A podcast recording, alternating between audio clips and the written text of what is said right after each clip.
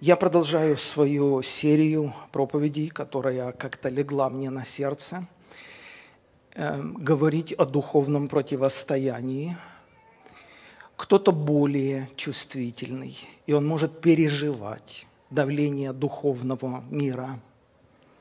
Кто-то менее чувствительный, он до конца даже не знает, о чем мы говорим здесь, какая война, какое сопротивление, в чем именно оно выражается живем в свободной стране, собираемся в замечательных залах. Никто не препятствует нам выражать наши духовные убеждения. Вот. Но если глобально, сверху посмотреть на все происходящее в мире, то я его вижу приблизительно следующим образом. Когда-то, не знаю, как это можно обозначить во времени, но когда-то далеко в прошлом. Было единое цельное царство нашего Господа, в котором Он управлял единовластно. Это было царство, в котором не было сопротивления, не было оппозиции, не было конфликта, не было бунта. Но потом, выражаясь языком Библии, на небе произошла война. И один из наиболее приближенных архангелов, официально, можно сказать, возглавил такое противостояние, и он был низвержен. И Библия говорит, горе живущим на земле, то есть нам с вами, потому что к ним, то есть к нам, сошел дьявол в сильной ярости. Когда уже Христос, Сын Божий, воплотился и пришел сюда, на эту территорию – то здесь ему рады не были. И вся деятельность, вся миссия Христа, она вызывала очень бурную реакцию в обществе. Хотя он сам по себе был очень мирным человеком. Как Филипп Янси пишет в одной из своих книг, Христос был единственной личностью на земле, которой не было за что извиняться безупречная жизнь, чистая жизнь. И однажды он сказал, я создам церковь мою. Он не просто сказал, это не был public speaker, как мы сегодня говорим, что он встал на большой трибуне, взял микрофон и сделал громкое заявление. Нет. Просто ученики где-то это услышали. Но это была его мечта – кроме своего подвига, кроме жертвы, которую он совершает, кроме цены, которую он платит, понимая, что он делает, кроме искупления, которое он совершает для людей. Он сказал, я создам мою церковь. И эти люди будут носителями моей идеи, моего семени духовного. И потому, как Христос сказал, меня гнали, так будут гнать и вас – Поэтому противостояние нам никак не избежать. Оно присутствует. В отдельных регионах земного шара оно выражено больше, в других регионах меньше. Примечательно то, что в тех регионах, где христианская церковь становится официальной, давление, противостояние, разумеется, снижается, но и влияние церкви снижается тоже на общество. Сегодня нет времени это обсуждать, но это очень интересное исследование, почему именно гонимая церковь имеет намного больше влияния на общество. И как один из отцов церкви выразился, кровь мучеников является семенем церкви. Чем больше семян засевается, тем больше будут всходы. Пример этому тот же Китай и многие другие регионы, где христианство преследуется. Говоря сегодня о духовном противостоянии, мне бы хотелось э, объяснить, что Христос принес Слово в этот мир. Само это Слово, которое от Бога снизошло в наш мир, оно особой ценности не представляет, если оно не принято верой человека. оно и угрозы особой духовному миру тоже не представляет, если люди его не принимают. То есть почва, способная это слово оживотворить, это человеческое сердце. Потому все усилия врага, все усилия дьявола направлены на то, чтобы в твоем сердце убить веру. Всячески не допустить, чтобы ты поверил Богу. Я вот уверенно скажу, насколько я понимаю, на свои годы, что человеческое сердце – это сам тот эпицентр, куда направлены все усилия духовного мира, лишь бы там не загорелась вера – Потому что если там загорится вера в Бога, ты уже этот процесс не остановишь. Такой человек уже становится непобедимым. Потому Павел неоднократно выражался, что мы сердцем веруем, а я от себя добавляю, а разумом сомневаемся. Разум, он рационален, он задает вопросы, он вступает в споры. И правильно, разум тоже создан Богом. Но разум должен уступить сердцу. Главные духовные процессы происходят в сердце, а не в разуме. В другом месте тот же апостол Павел говорит, что мы должны пленять наше помышление в послушание Христу. Как этот процесс происходит, мне сложно объяснить, и сегодня разговор не об этом. Но я пытаюсь сказать, что до тех пор, пока Слово Божие остается в твоей печатной Библии, от него нет никакого толку. Пока Слово Божье остается на моем электронном планшете, от него тоже никакого толку нет. Оно не представляет никакой ценности. Моисей даже скрижали принес с Синая, где перстом Божьим было написано Слово Божие. Но когда он увидел, что творится здесь, в стане израильском, то он эти скрижали разбил. Надо же, рискнул, не побоялся. В таком возбуждении был Моисей, что просто разбил эти скрижали, потому что от них толку нет никакого. Люди отвергли это Слово Божие. Потому я и говорю, что Слово Божие обретает совершенно другое состояние, когда оно растворяется верою человека.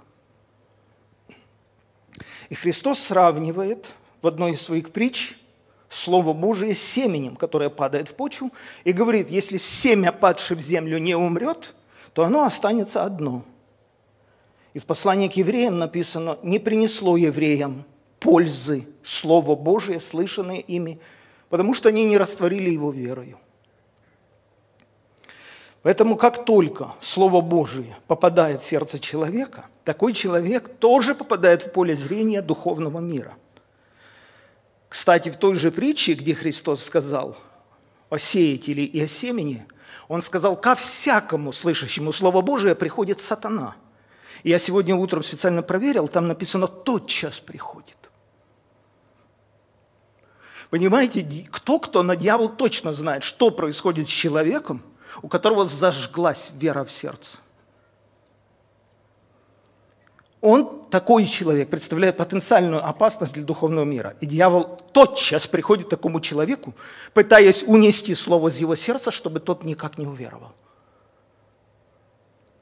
И там же, в той же притче написано, что люди-то многие расположены верить, и почему бы и не верить. Но когда начинается гонение за слово, это я дословно процитировал Христа, гонение за слово – то есть человека начинают гнать ни по какой другой причине, как за слово. Он становится инородным такой человек, неудобным для общества в определенном смысле. Потому человек ради того, чтобы не рвать отношения с близкими, не конфликтовать, э, человек предпочитает выбросить эту идею, отказаться, по крайней мере, вслух не говорить, чтобы снизить это напряжение в отношениях. Вот смотрите, как этот духовный мир функционирует. Вот от вековых времен у Бога был план воплощения Иисуса в мир. Центральная программа, не просто человечество, а самого Бога. Центральная программа, центральная идея. Сын Божий должен воплотиться, прийти в наш мир и сделать важную работу. Но для того, чтобы это произошло, нужен человек. И мы читаем в Евангелиях, когда ангел Гавриил является молодой девушкой по имени Мария. Богословы и историки отмечают, что ей было в пределах 15 лет. Очень рано выдавали девушек в Израиле в то время. Ангел Гавриил, как представитель самого Бога от престола Божия, является ей и говорит, Дух Святой найдет на тебя, и ты забеременеешь, и родишь сына, и наречешь ему имя Иисус. Он будет великим. Вот как ей принять это слово? А от того, примет она это слово или не примет, многое зависит. Бог не может это сделать без ее согласия. Не может, не может и не будет этого делать. Пророк Исаия за семь столетий до этого события, которое я сейчас вспоминаю, сказал так, «Сидева в чреве примет и родит сына». А у меня вопрос, а если не примет?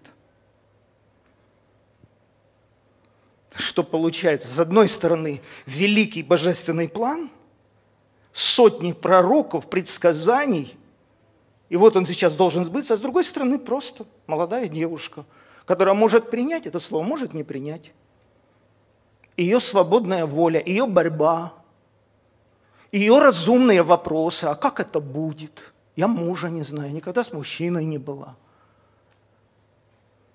И ангел все это понимает и убеждает ее, что вот и Елизавета, твоя родственница, которая уже в преклонных летах, у которой даже кличка в обществе бездетная, а она забеременела и носит пророка Иоанна в чреве своем – предтечу. И Мария склоняется к этому. Это ее все равно выбор. Она может сказать да, может сказать нет. И она принимает это слово. И беременеет. Но здесь же начинаются проблемы у Марии. Самый близкий человек, Иосиф, который уже обручен с ней, готов ее бросить, и это еще хорошо, что он не называет главную причину, почему вдруг он решил разорвать помолвку. Потому что если бы он сказал главную причину, что она беременна, и не от меня, разумеется, то эту Марию бы родственники растерзали. То есть любой человек, который встает на путь веры, повинуясь Богу, он начинает переживать определенное напряжение. Конечно же, одновременно и благоволение Божье, и благорасположение Божье, конечно. Потому что он дает возможность Слову Божьему сбыться, воплотиться. Как сказано, Слово стало плотью и обитало с нами. Есть, конечно, и обратная сторона этого вопроса в истории Израиля были несколько очень тяжелых периодов, где они отказывались верить Богу. И несмотря на то, что Бог давал им очень сильные обещания, лично сам и только им, и клялся в верности этим обещаниям, они отказывались верить. Было время, когда Авраам ходил по землям, и Бог ему обозначил территорию определенную и сказал, через 400 лет твои потомки вернутся на эту землю, я им отдам ее. И вот родилось поколение, которому суждено войти в эти города и воспользоваться тем, что Бог обещал праотцам. И вот эти люди стоят на берегу Иордана и смотрят на другую сторону реки, и видят укрепленные города, и роскошные сады, и дорогие дома, инфраструктуру – и приходят соглядатые, 12 человек, которых посылал Моисей, и говорят, земля прекрасна, вопросов нет, но мы ее не возьмем. Два человека из 12, Халев и Навин, говорят, ну как не возьмем, Бог же обещал. Десять остальных утверждают, что это невозможно. Вы нас зачем посылали? Вы нас зачем выбирали? Чтобы мы дали оценку ситуации? Так вот, слушайте. Мы даем оценку – мы не хотим просто так глупо умирать, мы не хотим, чтобы наши дети там просто умирали. Мы не справимся с этими людьми. Мы, мы даже приблизительно в сравнении не идем. Ни наша армия, ни наш военный опыт, ни численностью, ни по каким данным мы эти города не возьмем. И вот я сегодня думаю, почему у Бога была такая болезненная реакция на такую оценку людей? Ведь они не врали. Вот в искренности этих десяти соглядатаев я, например, не сомневаюсь. Но почему в Библии их точка зрения обозначена как худая молва? Худая молва. Они ходили и распространяли худую молву об этой земле обетованной. Почему Бог так болезненно, повторяюсь, реагирует на точку зрения человека? А что, я не могу сказать то, что думаю? А что, у меня нет права высказать свое мнение? А почему огонь от Бога сошел и сжег этих людей на виду у других демонстративно? За что? Что не позволяется даже малейшая демократия высказать то, что я думаю, даже если я думаю иначе, чем Моисей, Халев, Навин, Бог? Видите, это мы отсюда так с земли рассуждаем. С, с той стороны, с, со стороны Бога, это выглядело как бунт. Это не просто альтернативная точка зрения. Вот я сейчас говорю к тому, что в нашем обществе существует много версий. У меня иногда создается впечатление, что истины чистой, в чистом виде, ее уже не осталось. Есть только версии. Какой бы текст Писания ты не процитировал – чтобы можно было поставить жирную точку в конце и сказать, вот так сказано в Библии, обязательно найдется 10 человек, которые будут с тобой спорить. Да даже не с тобой, с Богом, с Библией, с Павлом, с Христом. И потому, если смотреть вот так по горизонтали, так почему люди не могут высказать свое мнение? Ну, это их версии. И что? Наказывать их за это? Но если смотреть духовно сверху, это опасно. Это опасно почему? Потому что все слушают. Потому что если это не пресечь, этот Божий народ рассыпется. От него ничего не останется. Это единственная отличительная особенность этого народа, что Бог ведет их – это единственный народ из всех народов на земле, который выделяется, потому что Бог его избрал, и Бог лично с ним говорит. Потому если все свести просто к рационализму, если все свести просто к электорату, к голосованию, мы становимся как все люди обычные. Все, мы утратили свою уникальность. Поэтому эти люди – не воспользовались обетованием, которое им было дано, то есть обещанием. Представьте, что пишет автор послания к евреям в 4 главе. Нам пишет уже. Поэтому будем опасаться, чтобы когда еще остается обетование, войти в покой его. Подождите, так что, обетование осталось? Ну да. А почему оно осталось? а потому что те не воспользовались. Он так и пишет. Потому что нам это обетование теперь возвещено, как и тем, но им оно пользы не принесло. Слово слышанное, но не растворенное верою слышавших. Поэтому входим в покой мы, уверовавшие. А они почему не вошли в покой, хотя Бог обещал? Ну, потому что не поверили – и что получается? Что это слово осталось невостребованным? Его не применили? Да, получается, да. Получается, что автор послания к евреям предупреждает нас, что если мы поведем себя так, как и они, мы тоже будем жить в постоянном беспокойстве, тревогах, и мы не войдем в покой, который Бог обещал. Потому что в покой входят верующие – Поэтому Бога прославляет плод, то есть конечный результат, а не просто слово в форме информации или в форме обетований, или в форме заповеди. Что от этого, если люди его не примут в свое сердце? Как и Христос сказал, между безрассудным человеком и благоразумным человеком очень очевидная разница. Оба слушают Слово Божие, но один его соблюдает, другой его не соблюдает. Вот и все. Итак, мы выяснили, что враг заинтересован остановить процесс исполнения Слова Божьего в лице отдельного человека или в церкви в целом.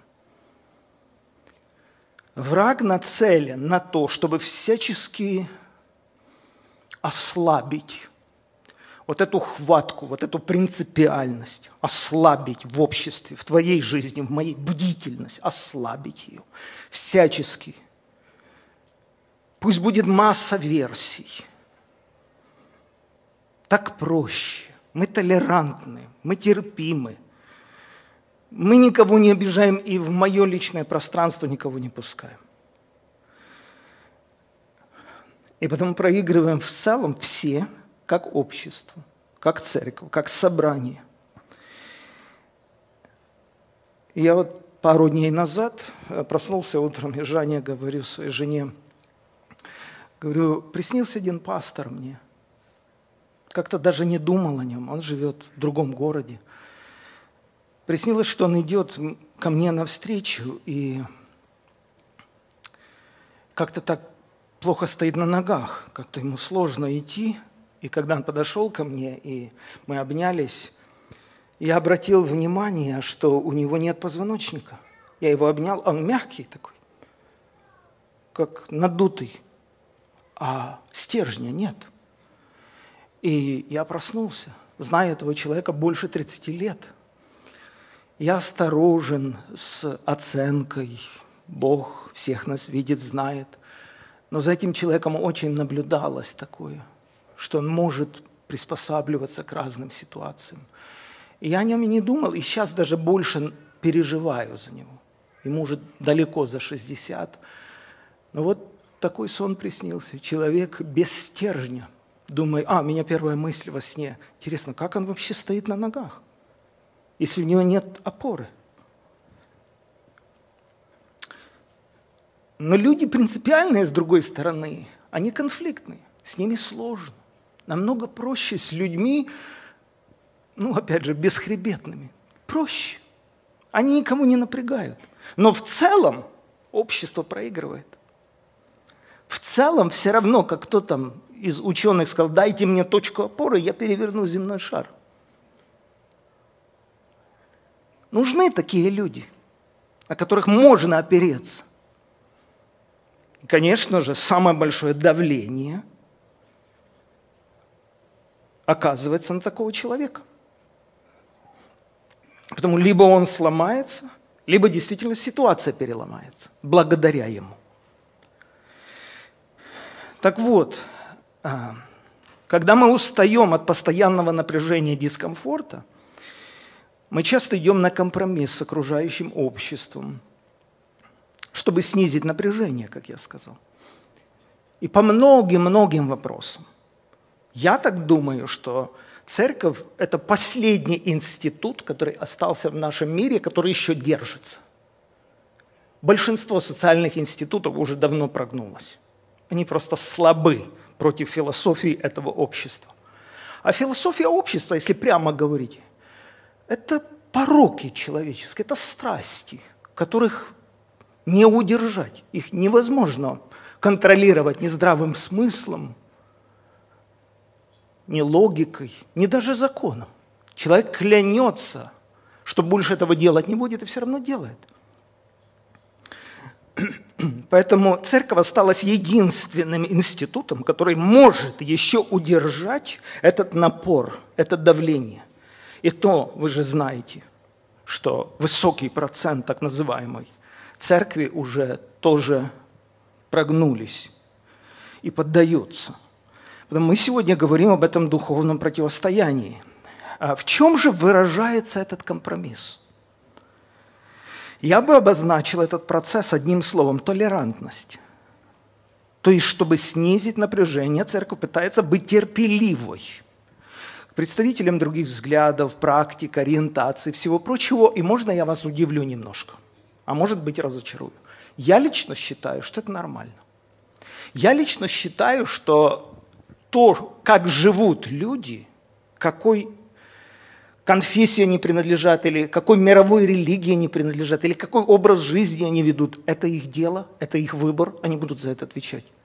Мы, в частности, ехали в эту страну, потому что она предоставляла нам свободу, как и всем остальным. Свободу выражать свои убеждения беспрепятственно. За это я благодарен этой стране. Но этим же точно правом пользуются все другие. Поэтому как только одна группа будет подавлять взгляды другой группы, это уже не демократия. Поэтому в целом я считаю, что это хорошо. Но мы сегодня говорим не об обществе в целом. Мы сегодня говорим о церкви, как о собрании людей, которых избрал Христос и возглавил Христос. Потому что Он является главой церкви. Так вот, толерантность из латыни – это терпение или терпеливость, или способность переносить обозначающий, термин, обозначающий терпимость к другому мировоззрению, к другому образу жизни, к другому поведению, к другим обычаям. Так это хорошо или плохо? Это хорошо. Если это не конфликтует с прямым Словом Божьим. И опять же мы говорим о нашем обществе. Здесь всегда сложнее, проще там – я был очень удивлен, что слово «толерантность» происходит от имени французского политика Шарль де Тайлеран.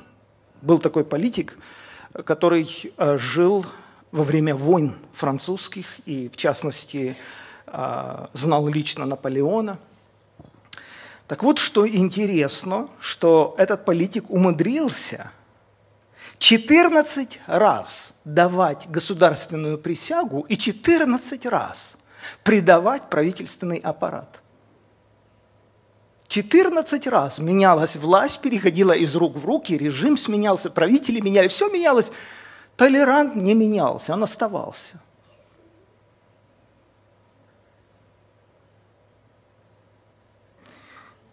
Кстати, сам он лично не считал это предательством. Он говорил так. Вовремя предать – это не предать, это предвидеть. Это предвидеть поворот событий и вовремя сориентироваться и пристроиться к новой реальности.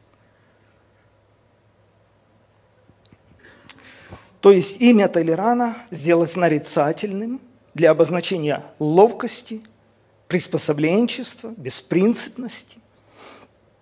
Это было тогда, когда люди еще, может, как-то по-другому понимали, все-таки были какие-то принципы в обществе.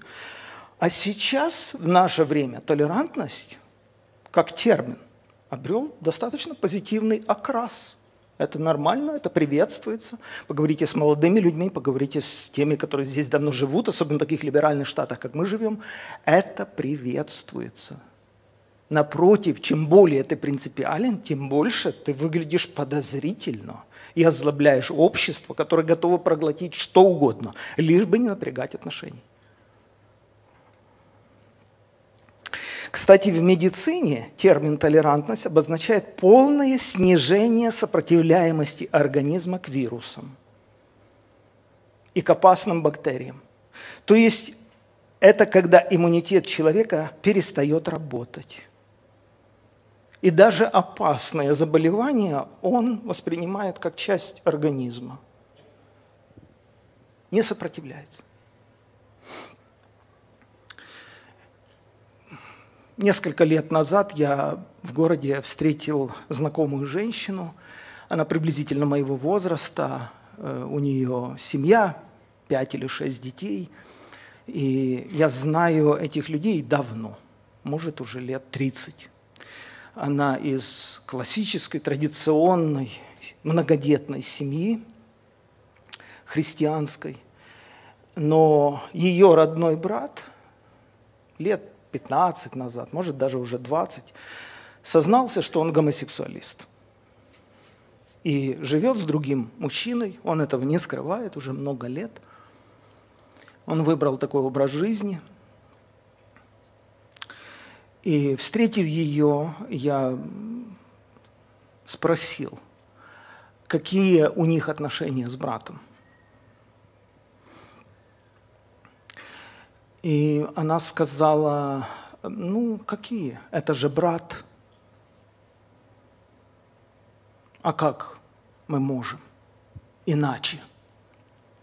Встречаемся, общаемся, на праздники встречаемся, подарки дарим друг другу. Я смотрел на ее нескольких маленьких детей и думал, просто эта картина у меня возникла, что этот дядя их приносит подарки на Рождество, они сидят за большим столом. Эти дети доверчивы, они чувствуют, что это безопасная среда. Здесь их никто не предаст. И этот дядя у них очень хороший, добрый человек. Я подумал, это же предательство. Это же предательство, прежде всего со стороны мамы, предательство своих детей, с которыми она молится перед сном, которым читает Библию, с которым посещает церковь. Она же им ничего не расскажет о дяде, она же ничего не обозначит. А то, что дядя ходит с другим дядей, это же надо как-то объяснять. Понимаете, это предательство предательство заповедей Господних, предательство принципиальности Господней, предательство церкви. Потому что и в церкви даже я, Александр, вам об этом говорю, и чувствую определенный дискомфорт. Но если об этом не говорить,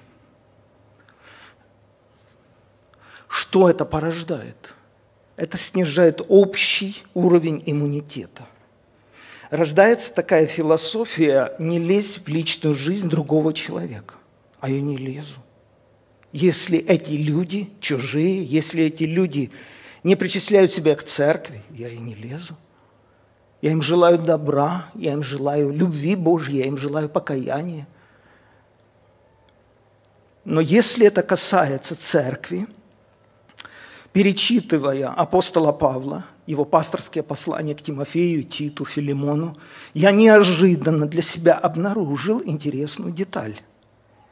Я обнаружил, что апостол Павел, говоря о грехах в среде церкви, в основном предъявлял претензии не к согрешившему, а ко всей общине и к ее руководителю. Например, это звучит приблизительно следующим образом. 1 Коринфянам 5.19, 5.9. Я писал вам, это он церкви пишет письмо, я писал вам в своем письме, что вы не должны общаться с блудниками. Я вовсе не имел в виду, что вы вообще не должны общаться в этом мире с людьми, которые блудят, или с теми, кто жаден, или с мошенниками. В таком случае нам бы пришлось вообще покинуть этот мир. Вот что я писал вам на самом деле. Вы не должны общаться с теми, кто называют себя братьями во Христе, но повинны в блуде жадности, кто является клеветником, пьяницей, мошенником. Даже трапезы не разделяйте с такими людьми. Какое мне дело до осуждения тех, кто не принадлежит к церкви? Это общество людей, не знающих Бога. Действительно, какое мне дело, как кто живет? Но разве не должны вы судить тех, кто принадлежит к церкви? Бог будет судить тех, кто не принадлежит к церкви. Но в Писаниях сказано, изгоните порочного из вашей среды. То есть это претензия к вам, ко всем в равной степени и к руководству церкви прежде всего. То есть, обратите внимание, он не разговаривает с людьми, которые ведут порочный образ жизни. Он к ним не обращается вообще в этом послании. Он обращается ко всем остальным, которые в курсе того, что вот тот, тот, тот ведет такой образ жизни и при этом считается нашим, из нашей среды. Это я читал с 9 стиха. А если с 1 стиха, эту же главу читать, то она звучит следующим образом. «Есть верный слух, что у вас появилось блудодеяние, при том такое, какого не слышен даже у язычников, а вы возгордились вместо того, чтобы плакать, чтобы изъят был из среды вас, сделавший такое дело». Почему именно изъят? Вот почему так ставится вопрос? Извергните развращенному. Изъят должен быть из среды вас, сделавший такое дело. Почему так ставится вопрос? Почему эта фраза часто повторяется на страницах Ветхого Завета, только там вообще буквально физически убивали людей? В нашем случае, разумеется, не об этом речь. Но почему Бог так неравнодушен, когда в обществе Господнем такое наблюдается? Так почему, повторяюсь, который раз ставится вопрос так? Изъят должен быть из вашей среды человек, ведущий порочный образ жизни. Потому что если это оставить все вот так, то мы предаем. Мы предаем церковь, мы предаем собственных детей – ну, допустим, если перевести в мой личный формат, если мои дети дома видят, что я позволяю себе греховные вещи, а за кафедрой я вот такой красавчик. Может, как люди воспитанные, они мне ничего не скажут, но я их предал. Я что-то святое, личное в них сломал. Где-то в сознании или даже в подсознании они скажут, да вот они все такие. Это все большая игра. Это предательство. Я по-другому это объяснить не могу. Вот смотрите, какие были заповеди в Ветхом Завете. Будьте готовы к радикальным текстам. Меня даже некоторые служители просили, может, как-то не читать его. Но я же с Библии читаю. Второзаконие 3.6. Постановление Господа Бога – руководителям израильского общества и ко всему обществу. Если будет уговаривать тебя тайно брат твой, сын матери твоей, или твой сын, или дочь твоя, или жена на постели, или друг твой, который для тебя как душа твоя. То есть речь идет о самых близких людях. Ладно бы далеких, чужих, посторонних. Даже не интересно об этом говорить. Зачем такие даже заповеди давать? Мы не реагируем на далеких людей. Поэтому я сказал, вся сложность вот здесь. Потому что это моя дочь. Потому что это мой сын. Потому что это мой друг, как душа моя. Выросли вместе. Но если он будет уговаривать тебя, пойдем служить другим богам – которых не знал ты и отцы твои, богам тех народов, которые вокруг тебя, то не соглашайся с ним и не слушай его, и да не пощадит его глаз твой, не жалей его и не прикрывай его, но убей его. Твоя рука прежде всех должна быть на нем, чтобы убить его, потом рука всего народа. Побей его камнями до смерти, потому что он покушался отвратить тебя – от Господа Бога твоего, который вывел тебя из земли египетской, из дома рабства. Если вдруг у кого-то сейчас закрадывается мысль, что Бог настолько чистолюбив, что сразу же уничтожает всякого, кто против Него что-то имеет или хочет поменять религию. Вы очень-очень-очень ошибаетесь. Главная забота Бога об обществе израильском. Он говорит, тебя отвратят от Бога живого. Тебя развратят и тебя отвратят от Бога живого. Это закончится развалом изнутри. Если это не пресекать, если это не обрубить, если на это не отреагировать, если это демонстративно, публично не порицать, если не извергнуть такого человека из своей среды, то тебя отвратят от Бога живого. И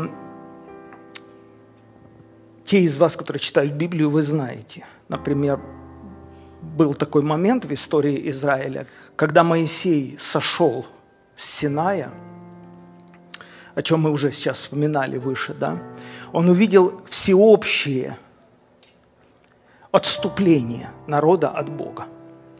Представьте, за полтора месяца, что Моисей отсутствовал, они успели сделать тельца, и они атеистами не были, они просто, они просто определились с Богом и сказали, глядя на тельца, сказали, вот Бог твой Израиль, который вывел тебя из Египта, из дома рабства. Вот сегодня думаешь, как это возможно? Кем надо быть? Потому когда Моисей сошел, он был в ужасе. Он не знал, что с этим обществом делать. Господь говорит Моисей, я их уничтожу. Стань в сторону. Моисей умоляет Бога, Бог милует это общество, но у меня остается открытым вопрос. А что дальше? Хорошо, ты помиловал это общество. Сколько претензий к Богу Ветхого Завета, что он вел себя вот так радикально. Хорошо, хорошо, хорошо. А как? По-другому. Вот это все общество отказалось от Бога живого и стали поклоняться телецу. Что дальше? Ну хорошо, Моисей, ты выпросил милости, а что ты собираешься делать с этим обществом дальше? Это ж вот здесь, это ж убеждение, это ж за полтора месяца обработали. Моисей встает в сторону и говорит, даю вам второй шанс. Бог помиловал вас, но я вам даю второй шанс. Кто Господен? Станьте на мою сторону. Одумайтесь. Вы думаете, много людей перешло на сторону Моисея? Только одно колено, колено Левия – Одиннадцать колен стали в позу, а мы так понимаем вещи. Я же не думаю, что это быстро происходило. Это же не 15 минут Моисей дал им. Нет, и все. И что дальше ты собираешься с этим делать? Потому смотрите, что Моисей сказал левитам, которые стали на его сторону, покаялись, признали, заблудились. Спасибо за второй шанс. Господь сказал, сыны Левия, каждый опояжьтесь своим мечом и пройдите по стану, войдите в каждый шатер и убейте каждый брата своего – друга своего и ближнего своего. Самые близкие узы, самые близкие связи. Отыщите родственников, с которыми вы в родственных связях. Отыщите друзей своих. Представляете, да? Погибло только три тысячи человек, хотя речь идет о сотнях тысяч людей. В израильском обществе кто-то говорил, приблизительно даже к трем миллионам достигало это общество. И тогда Моисей сказал левитам, сегодня вам пришлось идти против своих собственных сыновей и братьев, поэтому посвятите себя Господу, чтобы Он дал вам благословение. Тяжелейшая миссия. Никогда в жизни, ни за какие деньги, ни при каких обстоятельствах я бы не хотел оказаться в роли Моисея или левитов. так читаешь просто, а, а как оно на практике? Это же машинально не сделаешь, это же быстро не сделаешь. Перед тобой твой сын стоит или твой друг стоит. Но если ты эти узы не оборвешь, я же думаю, что, может, они ему и повторно давали шанс, и убеждали, и разговаривали, и склоняли. Это же надо так упорно отказаться – и повторяю, а какая альтернатива? Просто вот так все оставить? Просто вот так все бросить? Когда апостол Петр лицемерил в Галатии, придя к апостолу Павлу, там, да, то в Библии написано, что Павел противостал Петру при всех, прилюдно. Вот просто встал и сказал, а ты, Петр, поступаешь не по истине евангельской кажется, сказать, Павел, Павел, Павел, сбрось темпы, уймись, Павел. Это все-таки апостол, великий апостол. Ты бы мог его вывести в другую комнату и сделать ему замечание. Зачем это делать при людях? Так Павел не просто при людях обличил Петра, при всех. Павел написал это в послании к Галатам. Две тысячи лет весь христианский и нехристианский мир читает об этом. И я думаю, это как объяснить? Это что? Это зачем? А ответ очень простой, он лежит на поверхности. А потому что Петр лицемерил на виду у всех. И поскольку Петр, гигант такой веры, великий апостол, позволяет себе открытое лицемерие, то это перекинулось, как лесной пожар на других людей. Цитирую дословно 2.13 послания Галатам. «Вместе с Петром стали лицемерить и прочие иудеи». Так что даже Варнава был увлечен их лицемерием. Варнава – правая рука апостола Павла. И Павел только успевает удивляться. Ребят, что здесь происходит? Почему такая игра? Почему при встрече мы говорим, что Бог одинаково любит язычников и евреев? А оказавшись под давлением, вы не садитесь за стол с язычниками только потому, что вы евреи. И потому, если это при всех не сделать, то, может, ты и сделаешь замечание Петру. Но он ведь лицемерил при всех. Потому есть такие тексты в Новом Завете, Евреям 12.15. «Наблюдайте, чтобы кто не лишился благодати Божией». Мне кажется, что современная церковь отошла от этих практик далеко. Я, это совет, это, это заповедь, это указание. Наблюдайте друг за другом, чтобы кто не лишился благодати Божией, чтобы какой-то горький корень, возникнув, не причинил вреда. Ну, кому он может вред причинить? Ну, человеку, который себе это позволяет. Но-но-но-но. Не причинил вреда, чтобы им не осквернились многие – чтобы не было между вами какого блудника, нечестивца, который бы, как Исав, за одно блюдо отказался от своего первородства. 1 Фессалоникийцам 5.11. «Увещевайте друг друга и назидайте один другого, как вы и делаете». А вы делаете это? Просто вопрос. Я не один раз себя ловил, да, вот там увидел, там борешься внутри себя, но подойти сказать не поймут, огорчаться. А с другой стороны, но ведь наши люди, это же наш, это же моя семья. Евреям 3.13. Наставляйте друг друга каждый день, доколе можно говорить ныне, чтобы кто из вас не ожесточился, обольстившись грехом.